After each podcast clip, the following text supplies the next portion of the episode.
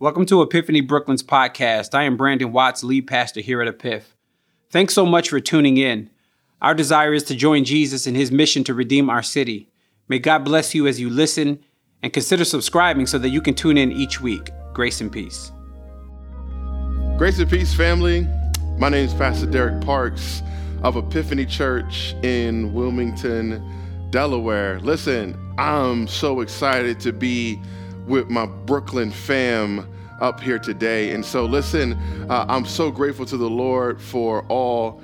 Uh, that he's doing in the life of Epiphany Church here in Brooklyn. Man, you guys are killing it for Jesus. Listen, we watch everything that you guys do because we try to copy it because y'all fancy and fly up here in Brooklyn. Y'all got all the good stuff going on. And so, us down in little old Wilmington, Delaware, even though we got the president, uh, we're down there, little old Delaware, just trying to serve Jesus and make his name famous. Um, and so, we're so grateful to the Lord uh, to be in partnership with you guys to serve the Lord together. Uh, but more than that, to be a family together with one another. And so we're rooting for you guys up here in Brooklyn each and every day down in Wilmington. And so I'm so grateful to be here, to be able to bring the Word of God to you this morning. Uh, but I want to pause to give honor today to your pastor and my brother, Pastor Brandon Watts, and his lovely wife,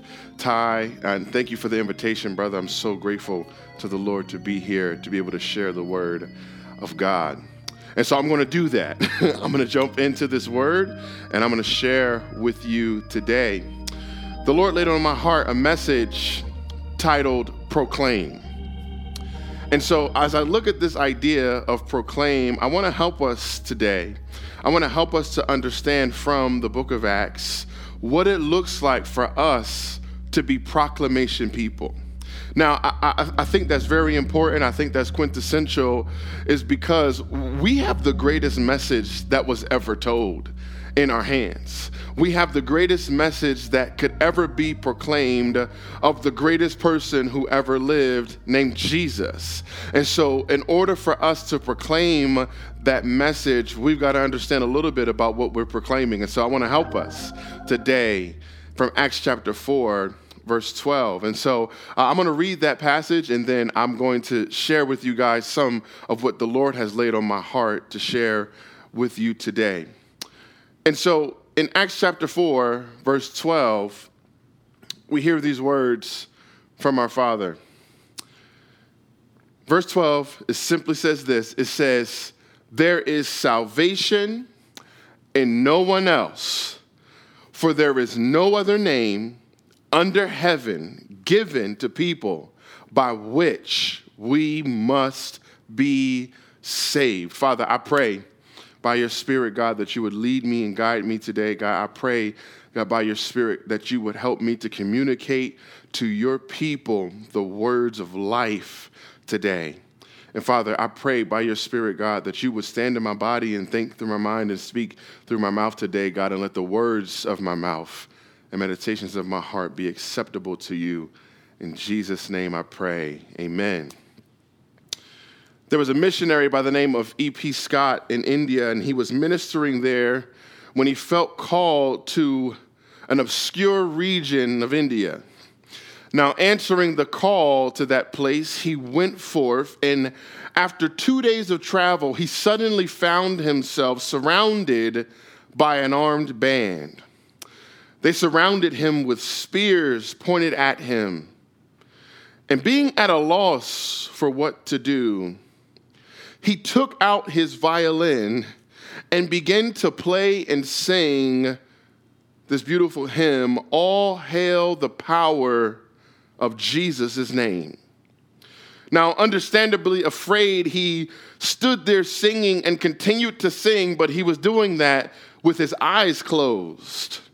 And by the time he got to the third verse, he opened up his eyes, and to his astonishment, he began to see the men who surrounded him with spears now surrounding him on the floor, but they were on the floor with tears in their eyes. And on that day in India, it was again rediscovered that there is power in the name of Jesus.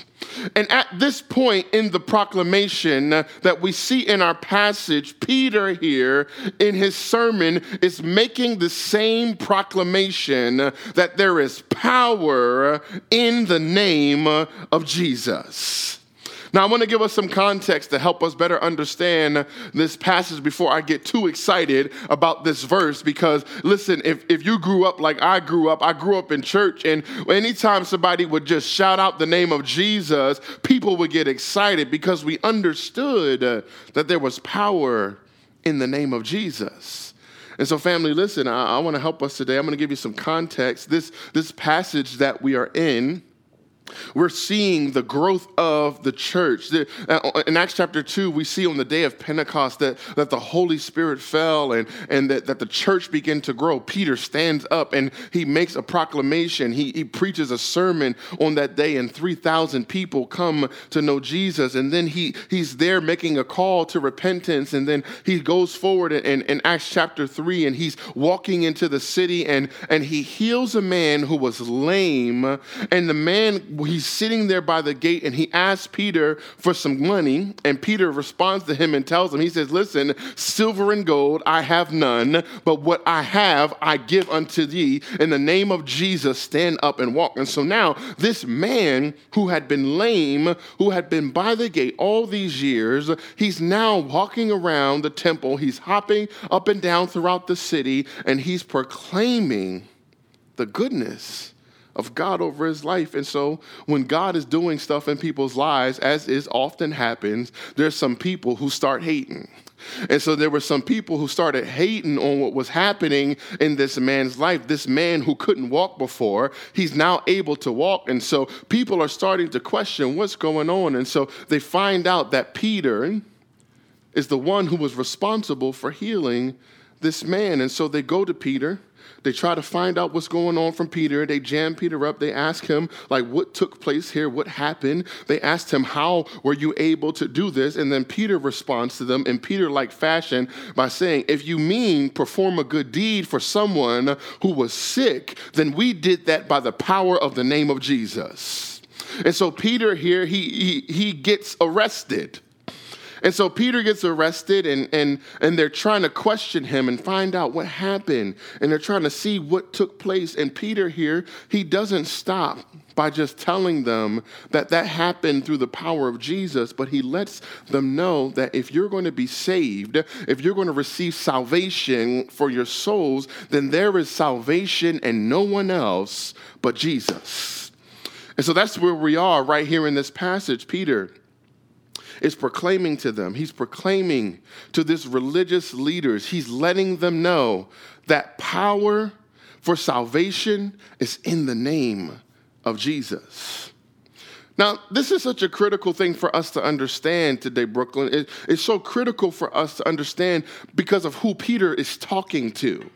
Peter is having a conversation with the religious leaders of the day who thought that they knew how to get to salvation.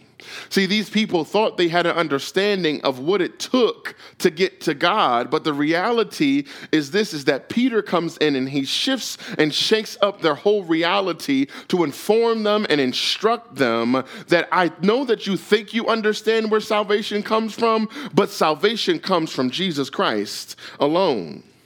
He lets them know, he said, Listen, this Jesus Christ of Nazareth who was crucified, this Jesus who you thought you put into the ground, this Jesus, he is risen and he is the one by which salvation comes. And so Peter here, he sets up this remarkable claim to this group of religious leaders, and they were stunned by his boldness. See, everyone there would have understood exactly what Peter was saying when he pointed them to the fact that salvation can be found and no one else. Here's what they would have understood. They would have understood that Jesus, that Peter was making a claim for the deity of Jesus. Because every Israelite knew. They all understood Isaiah chapter 43 and 11. Every one of them would have known that passage of scripture. And that passage says this it says, I, I am the Lord and beside me there is no Savior. and see, Peter, understanding that Jesus was that Savior, understanding that Jesus was in fact the Savior of the world, he is dropping some truth onto their head. He, Peter woke up that morning and chose violence, and he said, Listen, I know y'all think that y'all got it, but listen, I'm here to violently disrupt your situation and let you know that Jesus is the source of salvation. So, Peter here, he, he's letting them know listen, he says, there is salvation and no one else. Peter is big swagging here in this passage. He's big swagging here in his encounter with the religious Jewish rulers because he's letting them know I know that you understand that, that you only have your power because the Roman Empire has given it to you. And Peter is demonstrating to them some truth in the presence of the Sanhedrin. He's letting them know here that listen, I, I know that, that that you think that I don't know what I'm talking about. Uh, because in fact, in verse 13, it says that when they saw and observed observed the boldness of Peter, it says that they were amazed because they knew that these men were unlearned men and uneducated and common men. And so Peter is in here dropping truth on them, although he may not have fit within the societal structures that they set up for someone who was supposed to be dropping truth onto them. But Peter, an uneducated man, Peter, a common man, was still able to bring truth into a situation because because of who he knew was to be the source of all truth. And so Peter is proclaiming to them listen, that salvation is in no one else but Jesus. And listen, I'm going to pause parenthetically to help you understand today that you don't have to be the most educated person in order to proclaim the name of Jesus. You don't have to be the, the, the, the most educated person. You don't have to be a special person in order to proclaim Jesus. All you have to know is that salvation is in the name of Jesus. Tim Keller puts it like this he, he shows us how these men by reason of un- being uneducated in this circumstance, by, by reason of not having anything that they could call in terms of backing them up from an educational standpoint, he shows us that these ordinary men were showing that salvation was available to all people. It was no longer something that was available to a special elite group of people. Peter's proclamation here to these religious leaders is proclaiming that salvation is available to everyone. And so, Peter here, he's pointing them to Jesus in this proclamation. He's showing them that the ordinary is now being eclipsed because of the glory of God. And he's showing them in this passage, he's teaching them that salvation belongs to God. Here's the reason why this is so important because the word used here for salvation was a common Greek epithet for the gods of the day. See, the, the word used for salvation was talk, it was often used to talk about Zeus and Apollos, but also it was a word used that talked about the active personalities in world affairs, like Epicurus and other rulers like Ptolemy. So this word here, soter, is, is a word that was used, it was a common word used to refer to the gods and to popular personalities of the day. But what Peter is suggesting to them is this he's letting them know is that, that, that Jesus Jesus, not the personalities of the world, Jesus, not the Greek rulers of the day, Jesus, not the common gods in the pantheon of the Greek of, of the Greek pantheon, not any of them. It is Jesus who is the one who has salvation in his hands. He's talking big here. He's letting them know that salvation and safety and deliverance belongs to Jesus. He's letting them know that. He said, Listen, and it's in no one else. Salvation belongs to no other person, for there is no other name under heaven given to people by which they must be saved. And family, I want to help us today to understand here that the scripture unfolds for us what salvation looks like. Scripture describes a fourfold salvation that we have to understand as we prepare ourselves to be proclamation people. So when we proclaim Jesus and we proclaim salvation is in his hand, here is what that salvation looks like. We are saved or we receive salvation from the penalty, the power, the presence, and the pleasure of our sin. I'm going to help you out. I'm going to explain these to you. We, we are saved from the penalty of our sin in this fact. The scripture tells us that the wage of sin is death. When we sin, Sin is anything that violates the law of God. And I just want to help you because the scripture helps us. It lets us know that we all have sinned. Each and every one of us are sinners. There's not one of us that is free from sin. The only one who was free from sin was Jesus Christ the Lord. And so the, the, the scripture teaches us that Jesus, he saves us from the penalty of our sin, letting us know that we don't have to pay any kind of payment for the sin that we have committed. We don't have to pay any of that that because Jesus has already paid the penalty for our sins. Next, you have to see that we, we are saved from the power of sin in our lives. See, we sing the song that the power of sin is broken. Jesus has won it all. We were all singing that song last week for Easter. Uh, but the reality is this is that some of us are still struggling with the power of sin over our lives, but Jesus has provided us with salvation from the power of sin in our lives. Some of you say, are saying stuff like, man, you just don't understand. It's so hard for me to stop doing this. You don't understand. It, it, it's so hard for me to, to, to stop falling into sin in the ways that I'm prone to fall into sin. But the reality is this is that when you are in Christ, you have the power of the Holy Spirit living on the inside of you. And the power of the Holy Spirit is the same power that raised Jesus from the dead. So if you are in Christ, you've got resurrection power on the inside of you. So that means that you can stop struggling with the stuff that you're struggling with because Jesus has set you free from that stuff. We see here that we, that we are saved from the presence of sin in our lives. So many of us, we've got so many lingering sins in our lives that nobody knows about. See, so many of us have some sin in our life that, that we won't tell anybody and we won't confess to anyone. But the reality is this is that you can confess your sins to your brothers and sisters through living in community with one another because you aren't bound by the presence of sin in your life. The only thing that you are bound to is the fact that you have been purchased by the blood of the Lamb and He now offers you freedom from the presence of sin in your life.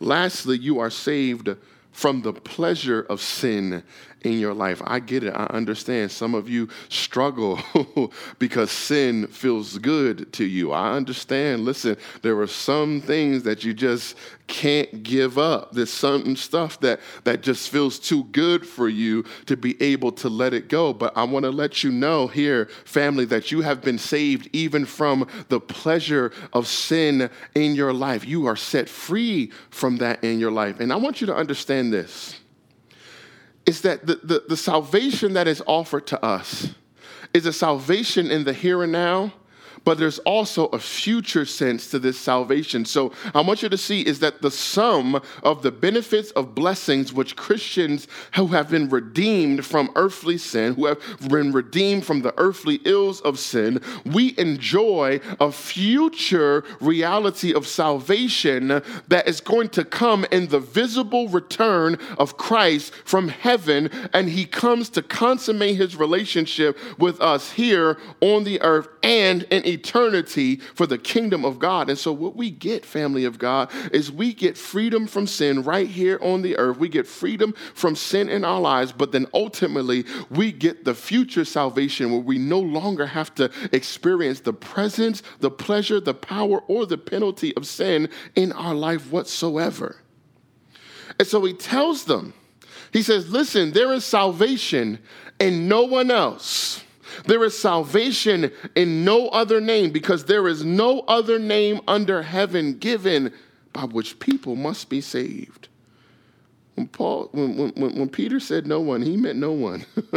he, he was letting them know that there's not one person who remains here on the earth. There's not, there's not one name here on the earth whereby people must be saved. There is no other name where people must be saved. He's telling us here this word for name is a word that talks about the character or authority of a person. And what he's teaching us is this He says that there is no authority in your life that is able to bring salvation to you other than the authority of Jesus Christ in your life. He's letting them know this word also suggests that the the cause of reason or something. The word for name talks about the cause or reason for something, and there is no other cause, there is no other reason in your life that brings you salvation. And the problem that we face is that so many of us, we try to pursue salvation in empty things. We try to pursue salvation in people and places and other names that cannot give us salvation. And it always comes up short. We always feel empty at the end of the day because we have not embraced the name of Jesus for our salvation. He tells us, family, he says, there's no other name under heaven. I don't care who you're listening to. You, there's nobody else you can call on to save you in your darkest night. There's nobody else you can call on to save you in the midst of your most fiery trial. There's no other name that you can call on to provide you with salvation in the midst of, of, of the difficulties of your life. There is no other name except for the name of Jesus. You better learn how to call on the name of Jesus in your dark hour. See, the problem is, is that so many of us, we get trapped up into circumstances and situations, and the first thing we do is we call our friends up the, the first thing we do is we want to call Bay up and, and f- help and have them help us figure out the situation in our lives. But listen, you better learn how to call on the name of Jesus in the midst of your trials. You better learn how to call on the name of Jesus in the midst of your circumstances. But most importantly, you better learn how to call on Jesus for salvation for your soul. Because it is only in Him that you have salvation. And so, family, I, I want to help us today. He tells us, he says that there is no other name under heaven given by which people must be saved. There's no other name. And so, what we get to see here is that within the cosmos, within the, within, with, with, within the world, the universe, in the vaulted expanse of the sky, there is no other name given to us by which we must be saved. There's not one not one other name except for the name of Jesus. And listen, uh, we, we know this from the scriptures that there is a day that is coming that every knee will bow. There's a day that is coming where every tongue will confess that Jesus Christ is, in fact, the Lord. And here's what I want you to know I want you to understand this that this name has been given to all peoples. See, it doesn't matter where you're from. It doesn't matter what you look like. it doesn't matter what you what you're shaped like. It doesn't, it doesn't, none of that stuff. It doesn't matter what your skin color is. None of that stuff matters. That name has been given to all people. So every human being, without reference to their sex or nationality, has the ability to receive salvation from Jesus. Now, why is that so important? And, and, I, want you to, I want you to understand this is because Peter is speaking to, in this passage, he's talking to some religious leaders who thought that salvation came through their laws. He's talking to some people who thought that salvation came from their practices and from them doing all of the things that they thought they should do in accordance with the law that they have created in order to sustain the law of God in their lives. And, and, and, because of that, they had developed a sense of exclusivity that made them believe that salvation was only something for them. But Peter here is prophetically proclaiming to them, he's letting them know that salvation belongs to every single person, regardless of their sex, regardless of their ethnicity, regardless of their nationality. Salvation is available to them. And as I stand here in Brooklyn, New York, a melting pot with all types of people, all colors, shapes, sizes, whatever you can come up with, I need you to know that salvation is available to every person, regardless of what you look like, regardless of what your color is, regardless of what your gender is. Salvation is available to you. And the means through which salvation is available to you is through the name of Jesus. See, the means by which salvation is available to you is by you being in a position where you can call on the name of Jesus. See, when I was a kid, I came up in church and they would have us. Uh, uh, around the altar. The altar was just like this, this circle uh, banister, uh, this semicircle banister where, where people would come and that's where they would kneel down to pray. And they called it the altar. And so we would be down by the altar and, and we would have to we would have to be by the altar and we would have to learn how to call on Jesus. And so we'd be at that altar and we'd be calling out to Jesus. We didn't necessarily know what was going on, but we would be there calling on the name of Jesus. I was just a kid, but they would tell me, just call on the name of Jesus. And there was a certain point in my life where I would be there and I'd be calling on the name of Jesus, and I didn't have any idea what was going on. But because we were being taught, we, because we were being taught the Word of God, we were, we were being able to, to learn the Word of God. We did stuff like Sunday school, and they would march up all the kids in Sunday school, and they have us stand up in the front and tell us, ask us the question, what is the gospel? Gospel, and we would have to answer that the gospel is the death, the burial, and the resurrection of Jesus Christ. And I was able to recite that stuff, and I didn't have any idea what it meant. But there came a point in my life where I began to understand what the gospel truly was. There was a point in my life where I began to understand that the death, the burial, and the resurrection of Jesus Christ would bring life into my dead estate. And, and I began to understand that Jesus was the reason that I was now able to walk in the newness of life. And so those days where I would be around the altar crying out to Jesus, it didn't mean much then, but it means so much to me now because when I get into a situation, I know how to call on the name of Jesus. When, when I get into a rough spot in life, I know how to call on the name of Jesus. When I'm seeking for my, for my family members to come to know Jesus, I know how to call on the name of Jesus on their behalf. And you've got to learn how to call on the name of Jesus.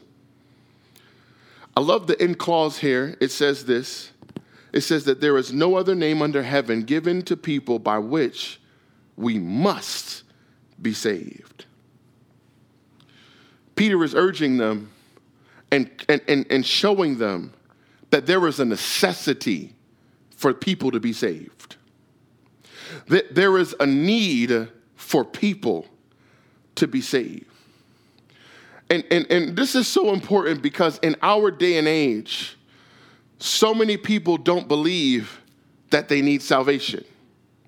So many people in our day and age are unaware of the fact that because of their sin, when they stand before God, who is holy and righteous and just, when they stand before him, they will not be able to give him an account for the things that they have done and it be considered satisfactory enough for him to allow them to continue in his presence forever. See, so many people think that just because just because they understand what heaven is that they're going there.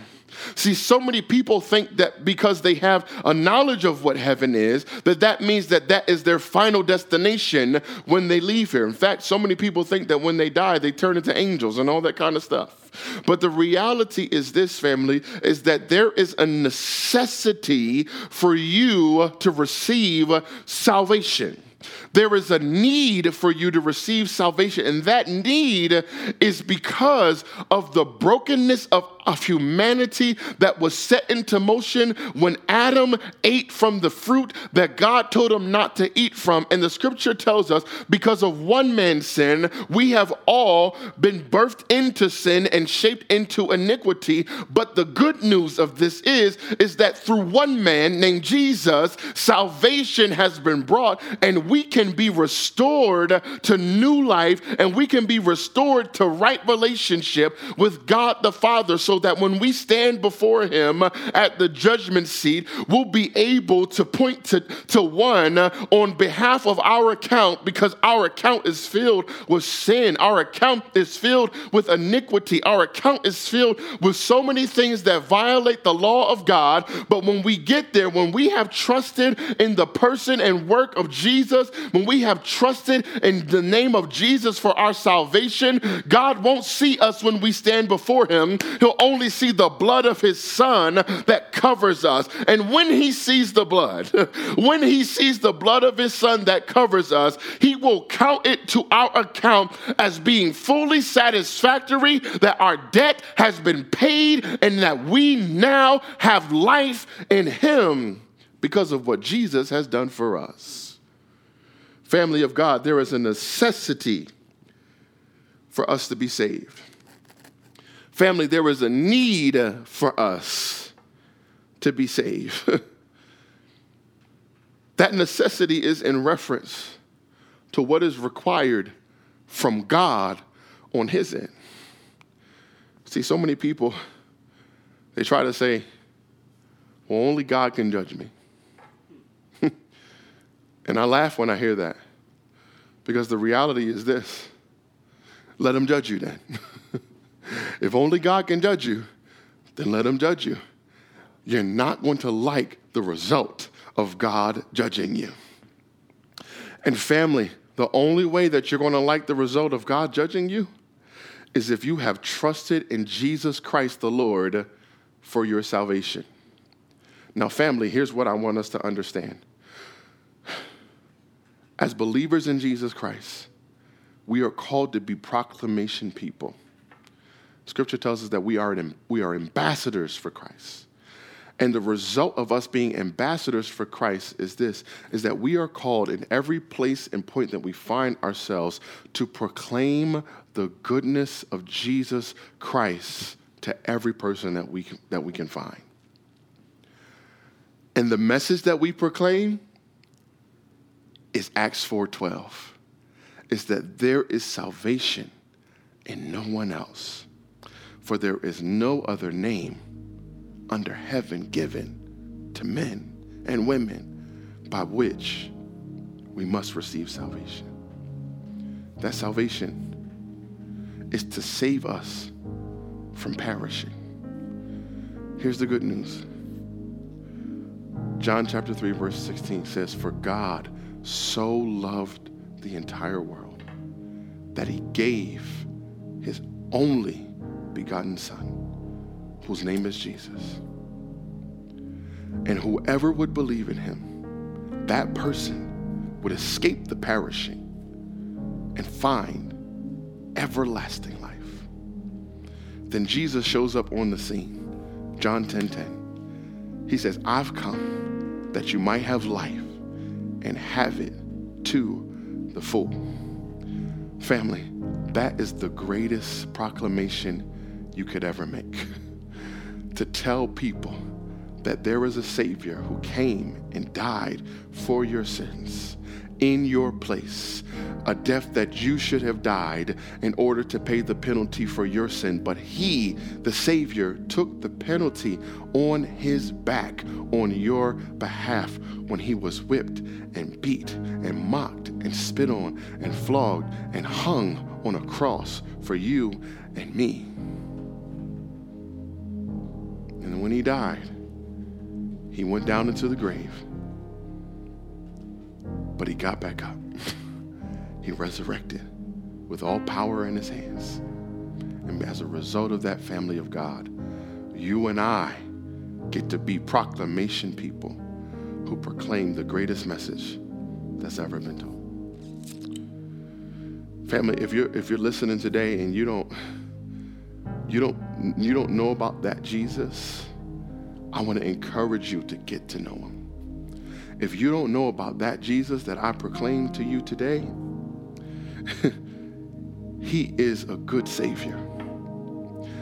In fact, the scripture tells us that he is mighty to save. Translate that, that means that he is willing to save you. despite of what your brokenness might look like. In fact, he's willing to save every person in your sphere of influence, regardless of what their brokenness looks like.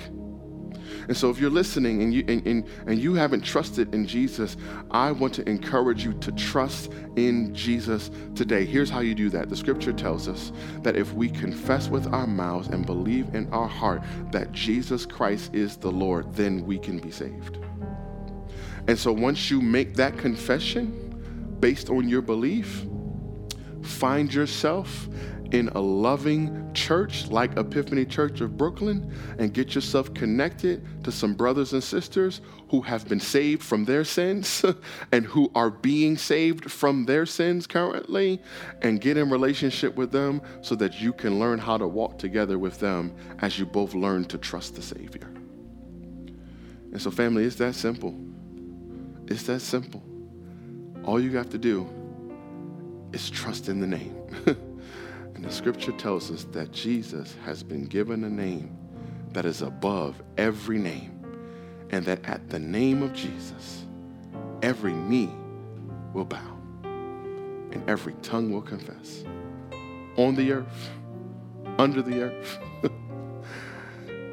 that Jesus Christ is in fact Lord. Won't you trust Him today? Won't you trust in the Savior? He's able to save. Father, I pray by your Spirit. God, I pray that someone would come to know you today. God, I pray that you would use these words that I've spoken through your Spirit, God, to transport somebody from the kingdom of darkness into the kingdom of light. God, I pray that you would use these words, God, to transform someone from being spiritually dead to being spiritually alive. Father, we know that there is salvation in no one else, for there is no other name under heaven whereby we must be saved. Help us to recognize that and know that. Help us to walk in that reality. In Jesus' name I pray. Amen.